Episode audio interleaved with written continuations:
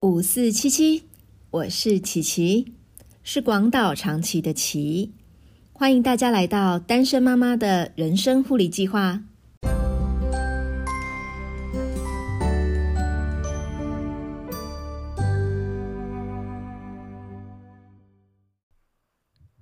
这几周啊，自从台北市宣布国高中生要在家视讯演练教学开始，随着疫情的升温。我相信有孩子的家庭都开始过着停停复停停的类三级警戒生活。我们家呢，先停课在家视训演练一周，回去上课一周，再来一周，因为周四周五要断考，所以前三天先在家里线上上课，周四周五再回学校考试。考完试呢，下周又继续线上上课。当然，我也陆续听到身边的客户还有好朋友确诊的消息，或者是大家听到学校要停课啦，班上有确诊者，所以小朋友要带回家三加四的观察的消息，还有大家的哀嚎声。我记得在四月底的那一周，我和一位朋友见面，讨论他的医疗保障要怎么加强的规划。那时我还跟他说：“哎。”接下来，我们应该会很有可能轮流，因为这种和疫情相关的原因被关在家里，没有办法碰面哦。所以，如果你今天觉得 OK 的话，哈，我看我们就先把这个规划先把它做了再说。但那一天他说他会要回家再想想。回家后的隔天，他就传讯跟我说，他儿子的班上要停课，直到这一周已经是第三周了，我们都还没有办法碰面。本来已经约好另外一个客户要从桃园上来台北跟我碰面，也是在碰面的当周传讯息来跟我说，他的孩子要停课一周，所以他必须待在家里走不开，所以我们的碰面就要再延一个星期。真希望接下来这一个礼拜，我和那个客户可以顺利碰面啊。话说回来，孩子们停课对我们这些单身妈妈们有什么影响呢？我觉得啊，首当其冲的就是我们放不下。孩子自己在家里面的那种心情，还有会担心说，哎，我们如果出门上班，他们的三餐要怎么办啊？而且我发现，孩子到了国中以后呢，他们会多一项特性，而且不分男女。那个特性呢，叫做懒惰。即使我家的孩子都国中了，很多事情都已经可以自理。但是啊，如果没有帮他们准备好午餐，或者是告诉他们，呃，要拿冰箱哪些食物出来微波，他们几乎都是不太主动觅食的耶。那顶多呢，他们就会拿家里面有的小饼干啊、小面包，或者是随便找冰箱的牛奶或豆浆喝一喝，就解决一餐。但是因为他们还是每天七堂课，中午午休一个小时，中午啊，他们可以自己让他们处理午餐的时间其实并不多。如果呢叫外卖给他们吃，他们上课会不专心，一定会一直想说 这外卖什么时候会来呀？等外卖来的时候呢，他们又要呃离开这个课程的镜头前面，然后暂时先去取餐，这样好像也会打断他们课程的整个连贯度跟专心度。当然啦，要待在家里线上课程，就是希望孩子们可以减少和外界不必要的接触，所以让他们自己出去买饭。似乎也不是一个很好的方法。要是他们确诊了，可能连自己在哪里被感染的都不知道呢。然后我曾经因为想要争取更多的工作时间，不想要被孩子的线上课程困在家中，我就利用晚餐的时间去叫过几次的外卖，想说来看看叫外卖的可行度如何。结果发现这也太贵了吧。因为有一些店家，他的外送费用啊，和店内是呃，就是直接去买的那个价钱是不一样的。三个人交一餐的费用，那甚至是我自己呢，到外面去买一餐自助餐的费用下来都要两三百块耶。可是平常我去买一周可以煮的青菜的量，其实一周买一周的菜量买下来也才两三百块啊。评估下来，我感觉好像还是自己煮最省钱。这样子，孩子也可以专心上课，时间到了就吃饭，吃完饭可能还可以争取一点时间躺在沙发上午休一下，再继续下午的课程。三个人里面总是要有人可以维持正常生活的步调嘛。所以呢，我决定过着早上做早餐，早餐完买菜，买菜完回来线上工作一下，然后做午餐。午餐完线上工作，或者是外出见客一下，再赶回来做晚餐。像前天呐，我是晚上七点半有约客户，所以呢，我就在四点的时候开始煮晚餐。晚餐煮好以后，我再出门去见客户。在家上课啊，儿子就不需要像在学校一样皮绷得那么紧，去注意他的社交的礼仪，还有严格的控制他自己的情绪。然后呢，他就会自己去减少他注意力不集中的药量，这样子他就可以不受到那个药物抑制食欲的影响，他可以正常的吃饭，而且可以吃正常的饭量。这对于现在身高体重只在生长曲线百分之五的他，是一个很重要的环节。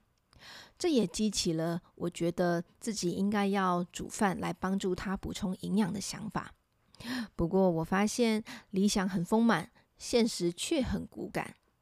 认识我的人啊，都知道，其实我是一个很不会煮饭的人。即使是看着食谱煮，我也都会煮出很奇怪的暗黑料理，因为我实在缺乏很多对于煮饭的基本常识。我记得我十九岁人生第一次煮地瓜叶的时候。因为我不知道要帮地瓜叶的梗去皮，以为只要洗好了、切好了，放下去热水烫起来就可以了。结果啊，我把那整把菜都给毁了。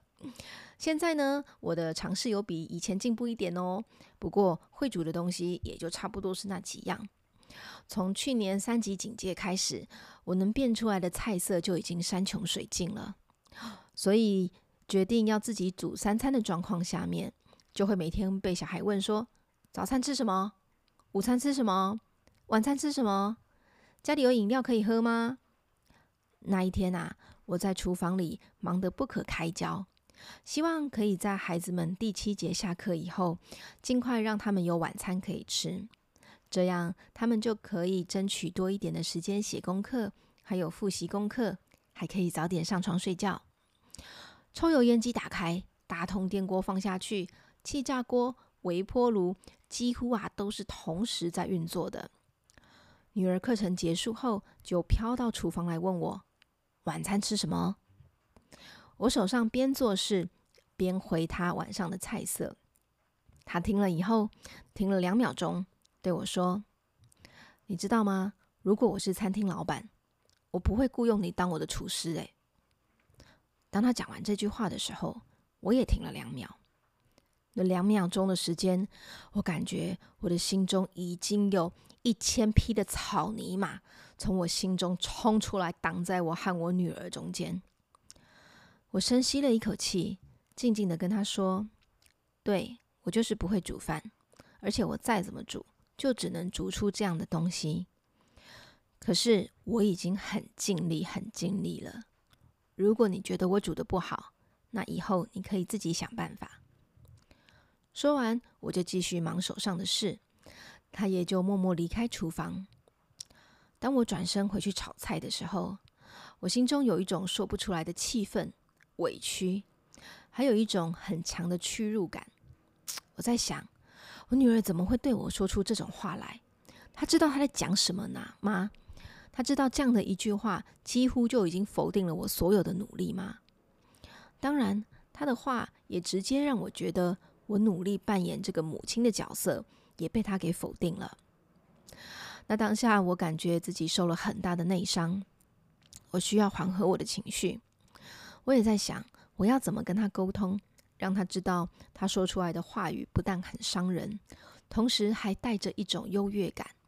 这种优越感也可以称为是一种骄傲，似乎在告诉我说，如果是我来做，我一定做得比你好啦。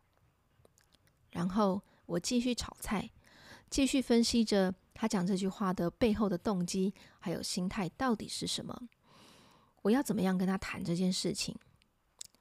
就在这几秒钟，我的回忆突然被带回了我二十二、二十三岁刚出来工作，在诊所跟我老板讲话的场景。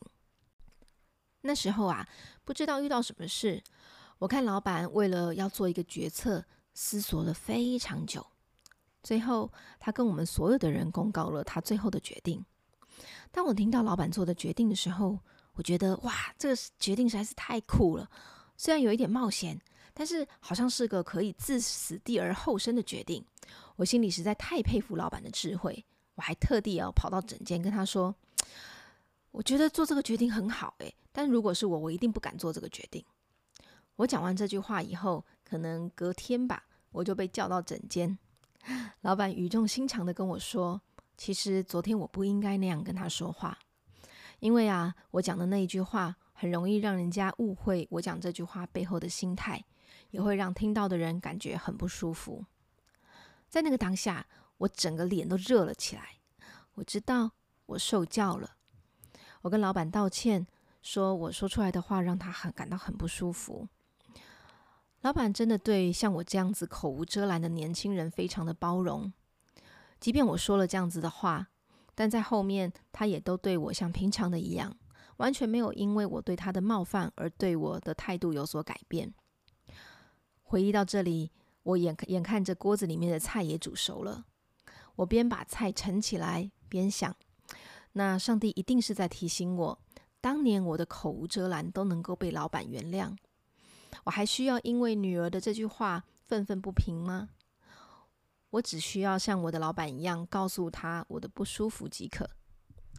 等到我把饭菜端好上桌，和女儿开始吃了起来以后，儿子呢，他也就从他房间走出来，看着菜色说：“今天这些都是你煮的，哦，能吃吗？”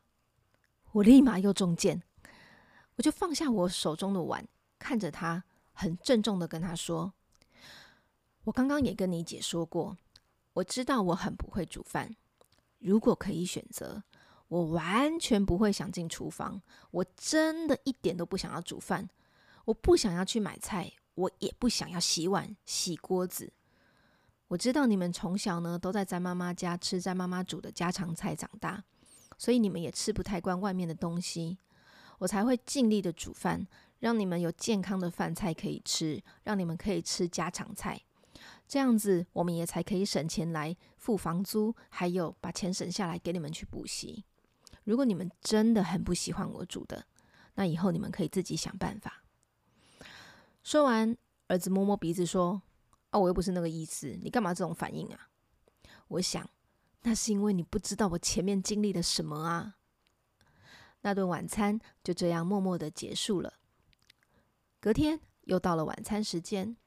我心血来潮的想要弄一点特别的晚餐，就东凑西凑，弄出一桌假的西餐牛排。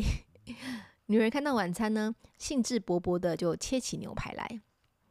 我就趁势问她说：“请问一下，餐厅老板，请问如果是你的话，你会雇佣今天的我当你的厨师吗？”她看着我不置可否的，嗯，微笑了一下，继续切着她的牛排。等他切下去以后，看着我说：“嗯，这样里面是两分熟吗？”边说他就边切其他的地方。嗯，果然，外面全部都煎熟了，而且很熟。但是呢，里面全部都带着血。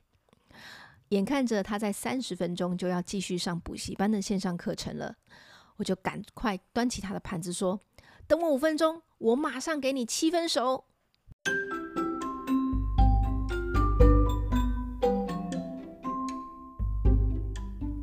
我想啊，我这辈子煮饭的功力大概就只能到这里了。今天的护理计划可以是我们一起学习，向孩子承认我们的不足，还有我们的努力，让孩子们知道，妈妈虽然不是完美的，但是妈妈会尽力做好妈妈所能努力的每一个地方。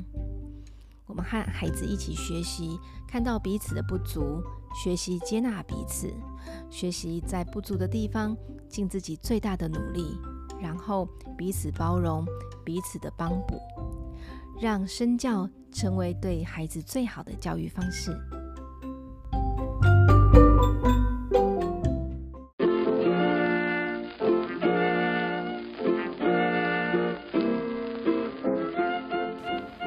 单身妈妈的人生护理计划会尽量在每周二晚上十点更新，陪你共度睡觉之前宝贵的喘息时光。别忘了打开通知，才不会错过更新的时间哦。你也可以追踪单身妈妈的人生护理计划粉砖，我会不定期的更新资讯。你也可以透过粉砖给我一些你的回馈，还有要和我分享的事情。我们下次再见。